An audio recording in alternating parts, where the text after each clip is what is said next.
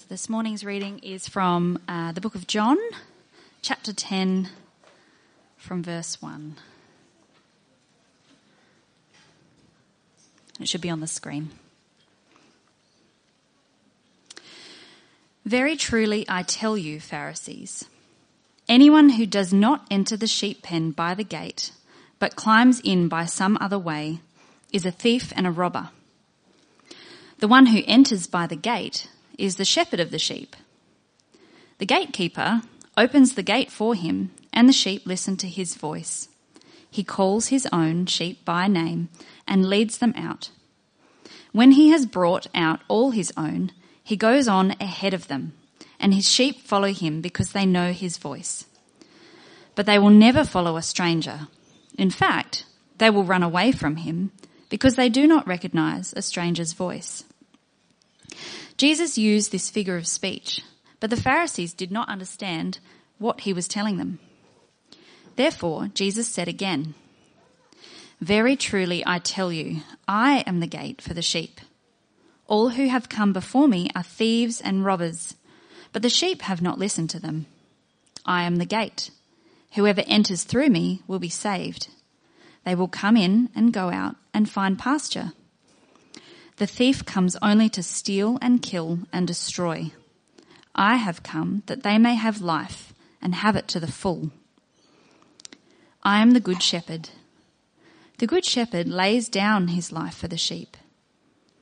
The hired hand is not the shepherd and does not own the sheep. So when he sees the wolf coming, he abandons the sheep and runs away. Then the wolf attacks the flock and scatters it. The man runs away because he is a hired hand and cares nothing for the sheep. I am the good shepherd. I know my sheep, and my sheep know me. Just as the Father knows me, and I know the Father, and I lay down my life for the sheep. All right, g'day everyone again. As I said, my name is Scott. I'm the pastor here. Um, let me ask by let me let me start by asking you a question. Um, why would you baptize your kid?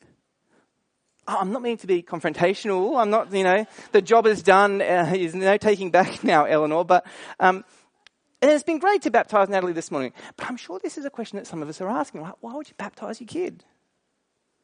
Is it because of tradition? You know, this is what we used to do with our kids, so let's keep it up. Let's keep the baptisms happening. Aren't we just kind of keeping up because of tradition? Is it because we want a, spun, a fun, special event like this where we can kind of get everyone together again, kind of like a wedding, another reason for the family and friends to come together?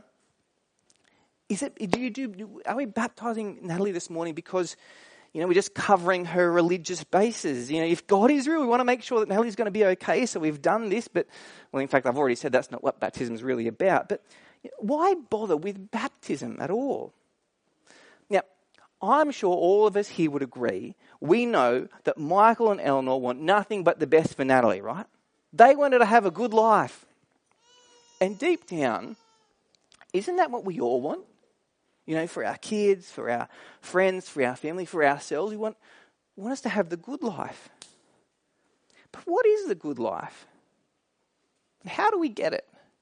And what's baptism and Jesus got to do with any of that? That's really what I want to talk about today. What's the good life? And so, why would you bother doing something so old school as baptizing a baby? So, let's dig into it. Firstly, what is the good life?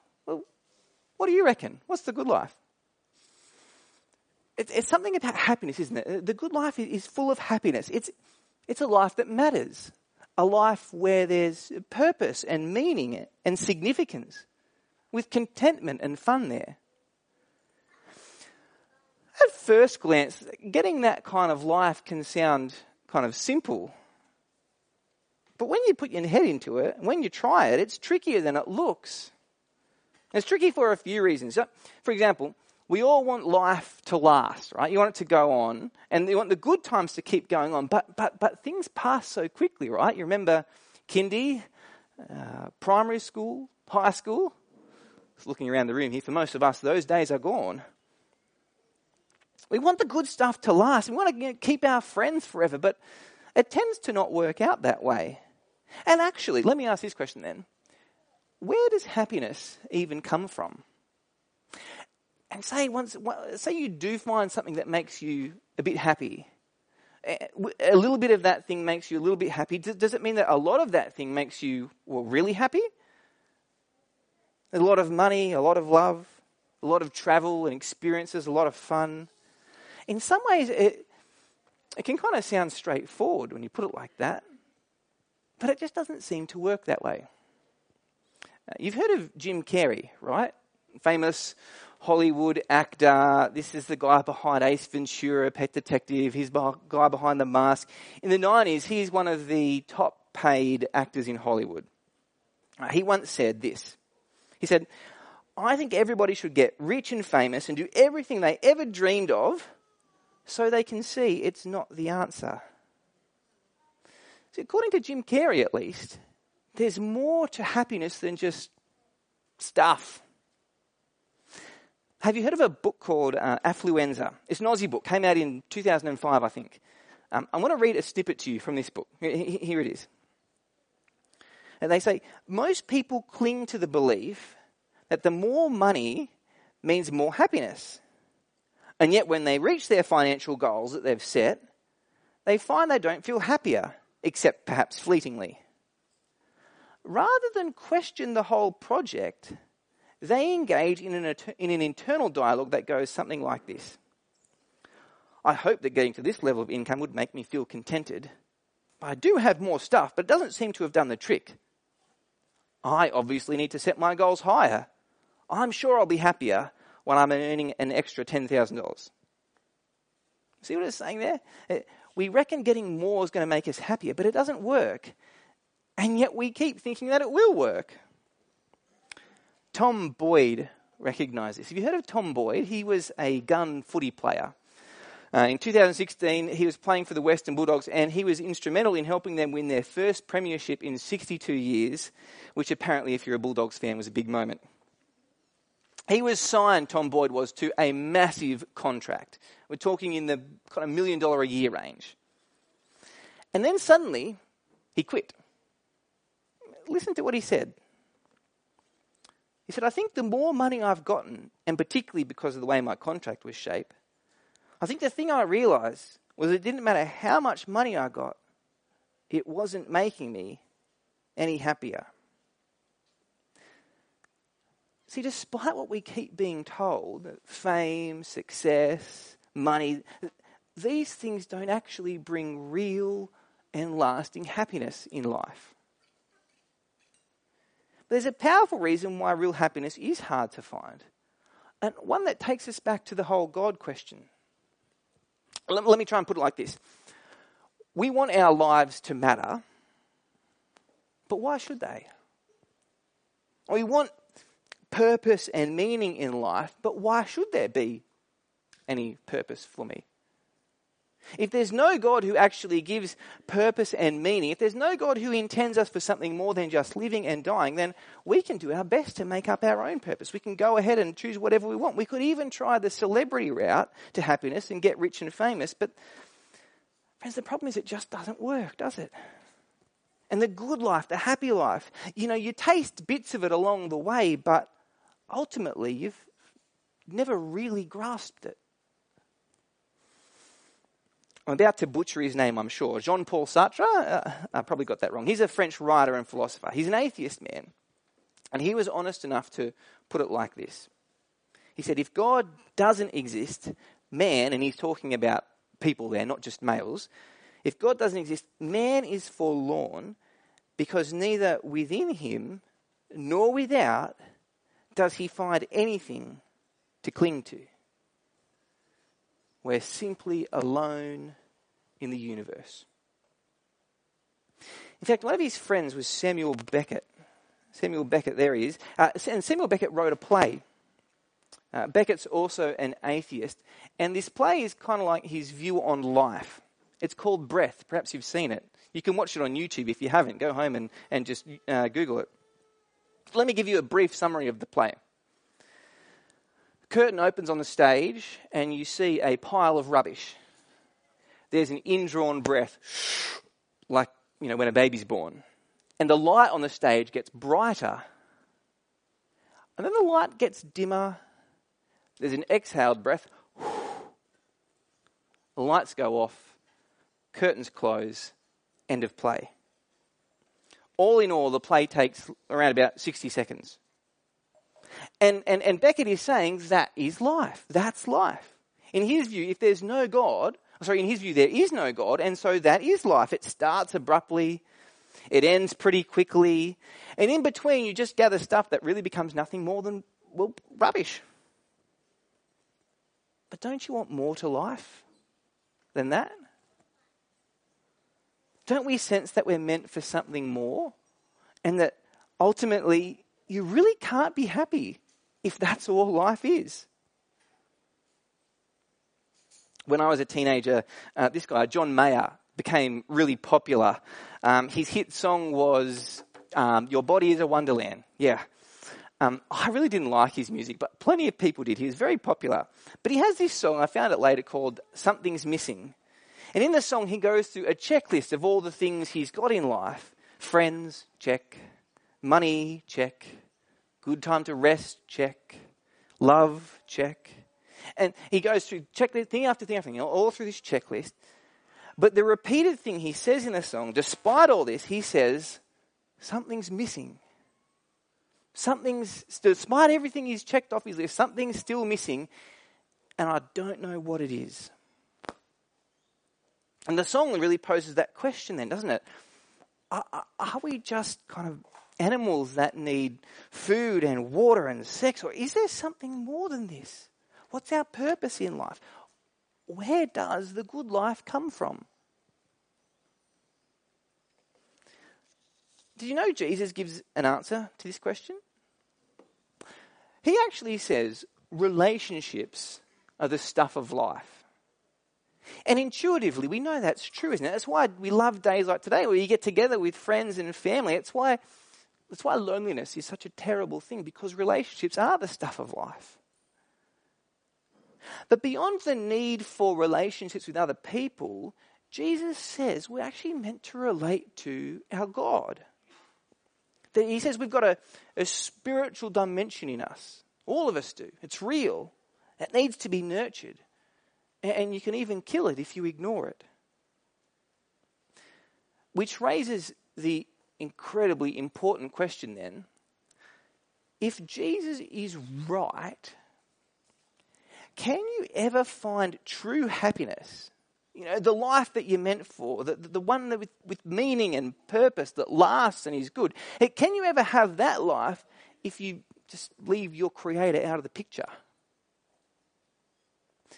2,000 years ago, Jesus came on the scene and he answered that question. Jesus says, trying to find this good life without God is like going on a goose chase when there's no goose there at all. It's an exercise in futility. Because imagine for a moment there is a creator. He's good and kind, and he intends for you to have real life, satisfying and full life. If that's true, then Jesus' point is, is a really simple one. If you're cut off from this God, it doesn't matter what you use to try and fill the gap, because it'll never work. It's like John Mayer said something's missing. You're disconnected from the source of life. And, and that means sooner or later you'll know it. You see, Jesus made, throughout his life, lots of extraordinary claims. He really did. But this morning I want to focus on just one. Because in the face of our often disappointed hopes about life, Jesus promises the one thing everybody really is after. He promises the good life, the full life, the satisfying life. Uh, have a look on the screen. This is a part of the Bible that Anthea just read for us a moment ago. Jesus is speaking to a crowd of people and he uses uh, a figure of speech. He, he likens people to sheep. It's not that we eat grass and are dumb like sheep are. It's, it just, he says we, we, we need good direction. That's his point. Listen to what he says again. He says, I tell you the truth. I'm the gate for the sheep. All who ever came before me were thieves and robbers, but the sheep did not listen to them. I'm the gate. Whoever enters through me will be saved. He will come in and go out and find pasture. The thief comes only to steal and kill and destroy. I have come that they may have life and have it to the full. We live in a world with slick marketing and social media campaigns all around us. You can't escape it these days. And many things and many people, many companies promise satisfaction. Even you'll find religious leaders that do this. But notice Jesus says there is a danger in them. He says that they're like thieves. They steal, they kill and destroy. And in contrast to them, Jesus says, I've come so that you can have life. Life to the full, life overflowing. He's not promising here that everything is going to be fine and dandy. If, you, if, just, if just you would believe in Jesus, nothing will ever go bad for you. That's not it at all. It, but it's a call to, to reorder our lives. Not to live chasing after money, success, or, or personal happiness. It's a call to live our lives rightly under Jesus, in, in relationship with Him. Because that is what we are meant for. Jesus saying, Jesus is saying here that this makes life full and satisfying and meaningful. And we ask the question, why? Jesus says, because that is what we're made for. So let me press pause there for a moment and get you to imagine something here. Imagine for a moment that you are a chainsaw. Right. Now, bear with me here. I mean, this is. You're a chainsaw. What are you made for in life? What are you made for in life? Well, I guess you're made for cutting down trees, right? And logs. And being in horror movies. That, that's about the extent of it. So, what happens when someone decides to take you, the chainsaw, and they want to use you to brush their teeth? Exactly. What, it's, what happens is it's messy, right? It's ugly. It is not good. If Jesus is right, He's saying, I can tell you what you are made for. You are made by God. And so God knows what we are made for. He knows the desires of our hearts, and He is the God who can satisfy those desires Himself. And not just now, but forever. One more thing I want you to notice. One final thing about the life that Jesus promises. Jesus makes Himself the key to gaining it. Notice what he says. He, he says, I am the gate for the sheep. That is, Jesus is the way into the pasture, the way into the good life, both now and forever. This is pretty, pretty radical, but he doesn't say there's lots of ways. He says he's the way. And that can sound, you know, just so dreadfully un PC, even unkind to us today. I get that. But if you pull back the layers a little bit, Jesus is actually claiming something different to a lot of other religious leaders. He's claiming something different to a lot of other leaders of big movements. Um, so bear with me moment. But, but Buddha claims to be a teacher. He says, if you follow me, I can show you the way to enlightenment. Muhammad claims to be a prophet, one among many, perhaps the greatest prophet um, but a prophet nonetheless. Confucius was a, a wise man, a philosopher of life. But notice Jesus is putting himself here into a completely different category. He's calling himself the Son of God, the giver of life, the judge of the living and the dead. He is claiming to be God himself and the one who can give you the full and meaningful life, the only one who can give you the full and meaningful life no matter what you think about Jesus, that is a big claim. Was he too arrogant? Is that Jesus' problem? He just overstated things a little bit too much. Kanye West is perhaps one of the most publicly arrogant people, at least if you look at some of the statements he's made um, about himself. Uh, let me pop a few of them on the screen. This is true, legitimate. I've not made these up. You can find these. Kanye said, because it's like, yo, Nobody can tell me where I can and can't go. Man, I am the number one living and breathing rock star. He also said, I'm standing up and telling you I am Warhol. I'm the number one most impactful artist of our generation. In the flesh, I'm Shakespeare, Walt Disney, Nike, I'm Google. My favorite one. I don't know what song he's talking about here, but he said, I made that song because I am a God.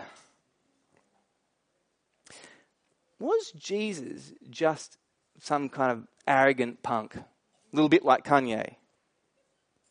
You know, most people don't think so. Most people who, who met him say that he didn't come across like that he didn't come across like that at all. And yet Jesus did put himself firmly in the Superman class. He said, I and I alone can give you the good life. It's why so many people call him the man you can't ignore. Because if he's wrong, he's so wrong that you ought to have nothing to do with him. But if he's right, and boy oh boy, does that change everything. As a church here, we are convinced that Jesus is right. He, he wasn't lying. He was giving us a true account of himself, that he is the giver of life, that he connects us with God, that he gives life the, the purpose and meaning that we were intended for. In short, we are convinced that Jesus gives us life to the full. We are convinced Jesus gives us the good life. And later on, I'm going to talk a little bit about what that means for our church in the year ahead. But, but really, it's all driven by this the conviction that Jesus gives the good life, that it's found in Him and Him alone. And so we just want people to have that life. And also, doesn't this explain why you'd baptize your baby? It explains what, what Michael and Eleanor have done today. It's because they want what's best for Natalie. They're convinced that Jesus is who he says he is. They're convinced that, that Jesus gives life to the full, and, and they just want their baby to have that life. So they've baptized her. They've pledged to bring her up to know Jesus. They've pledged to pray for her, to read the Bible with her, so that she would keep going in that direction. Their godmother, Ellen, has pledged the same thing to help and support uh, Michael and Eleanor as they do that. And it's what we as a church have pledged to do for them to help them do that as well. Now, some of us are going to be here today and we come along for Natalie's baptism, glad to be here and support them, but not really sure about all this Jesus stuff. If that's you, I just got one small suggestion for you today. Take it or leave it, but here's the thing I want to say. You know, I've said a lot about Jesus today. But who am I after all? I mean, most of you don't know me. I might have met a couple of you at the door, but most of you don't really know me at all. But you do know Michael and Eleanor. So I want to say, why not ask them what they think?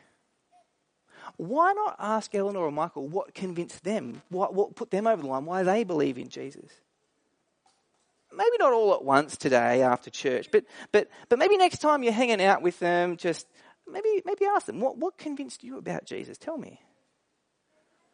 I know it's not the kind of thing that people often talk about today, and so it might feel a bit awkward to bring it up. But I asked Michael and Eleanor before if, I was, if it was okay that I could say this, and they said yes, they'd be happy to chat. And on their behalf, I promise they're not going to Bible bash you. Um, it'll be a conversation worth having. They'll make it really nice. If Jesus is the man you can't ignore, then maybe it is just worth having a conversation with Eleanor and Michael about what convinced them. But I know there are others of, others of us here today, and we are already part of church here, convinced that this is Jesus is who he says he is, convinced that he does give this life to the full. And I said in a moment I'm going to talk about what that means for us as a church. But I just wanted to put it like this for us now, personally, for you. You're convinced that Jesus gives you this full and satisfied and meaningful life, right? So, how's that going to shape life for you? How's it going to shape the way you prioritize your time this year?